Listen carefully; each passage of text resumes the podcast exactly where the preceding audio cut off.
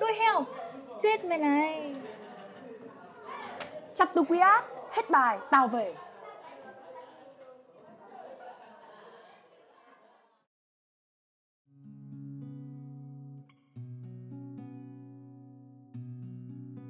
Gửi em yêu quý. Hôm nay em vẫn đang nỗ lực theo đuổi ước mơ của mình chứ?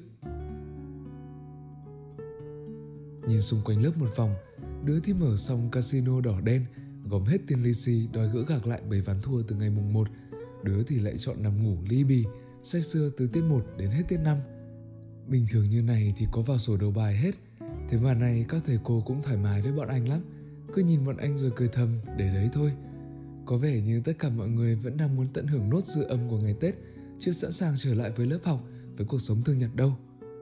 Anh cũng vậy Anh cứ thảnh thơi Ngồi trầm ngâm ngó ra cửa sổ Nhìn trời, nhìn mây để rồi khi đánh mắt sang bên trường cấp 2 bên cạnh, Anh đã trông thấy một cảnh tượng vô cùng quen thuộc. Các em lớp 9 đang miệt mài làm bài thi thử. Thời điểm này năm ngoái, anh cũng như mấy nhóc lớp 9 bây giờ thôi, Cặm cụi với mớ sách vở, Rồi lại vật lộn với hàng tá bài kiểm tra trên trường. Áp lực hồi đấy nhiều vô kể, Mỗi lần thi thử lại là một nỗi sợ khác nhau. Thế nhưng, có lẽ cơn ác mộng thực sự chỉ xuất hiện vào cái đêm hôm ấy. Cái đêm ngay trước ngày thi bước vào phòng thi vào 10 Nhớ lại, thằng bé đớp 9 hôm đấy là anh đã bùng nổ cảm xúc Lo âu, sợ hãi, bồn chồn Tất cả cứ rối tung lên. Anh vốn dĩ không phải là một học sinh quá ưu tú hay thông minh gì đâu.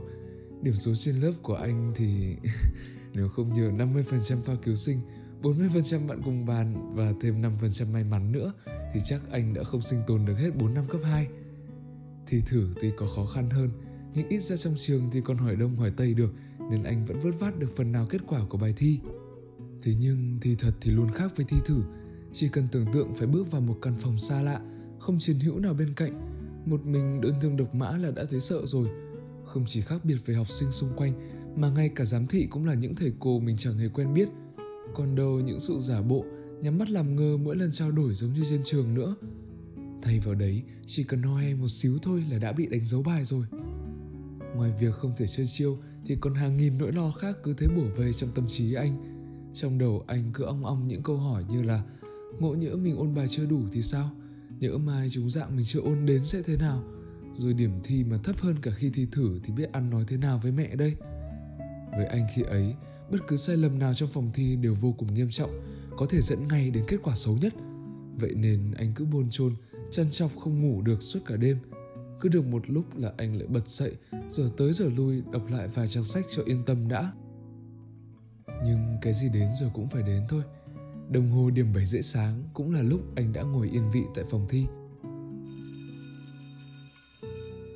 Chuông báo vừa reo là cả phòng liền cắm cúi và làm bài. Thế nhưng sao hôm nay anh cảm thấy lạ lắm? Tiếng bút viết liên tục của các bạn đồng trang lứa không còn gây áp lực được cho anh nữa ngay cả cái đảo mắt nghiêm khắc của cô giám thị cũng chẳng mảy may khiến anh sợ tí nào trong đầu anh lúc đấy chỉ có một suy nghĩ duy nhất thôi đó là làm sao để làm bài được thật nhanh, thật tốt.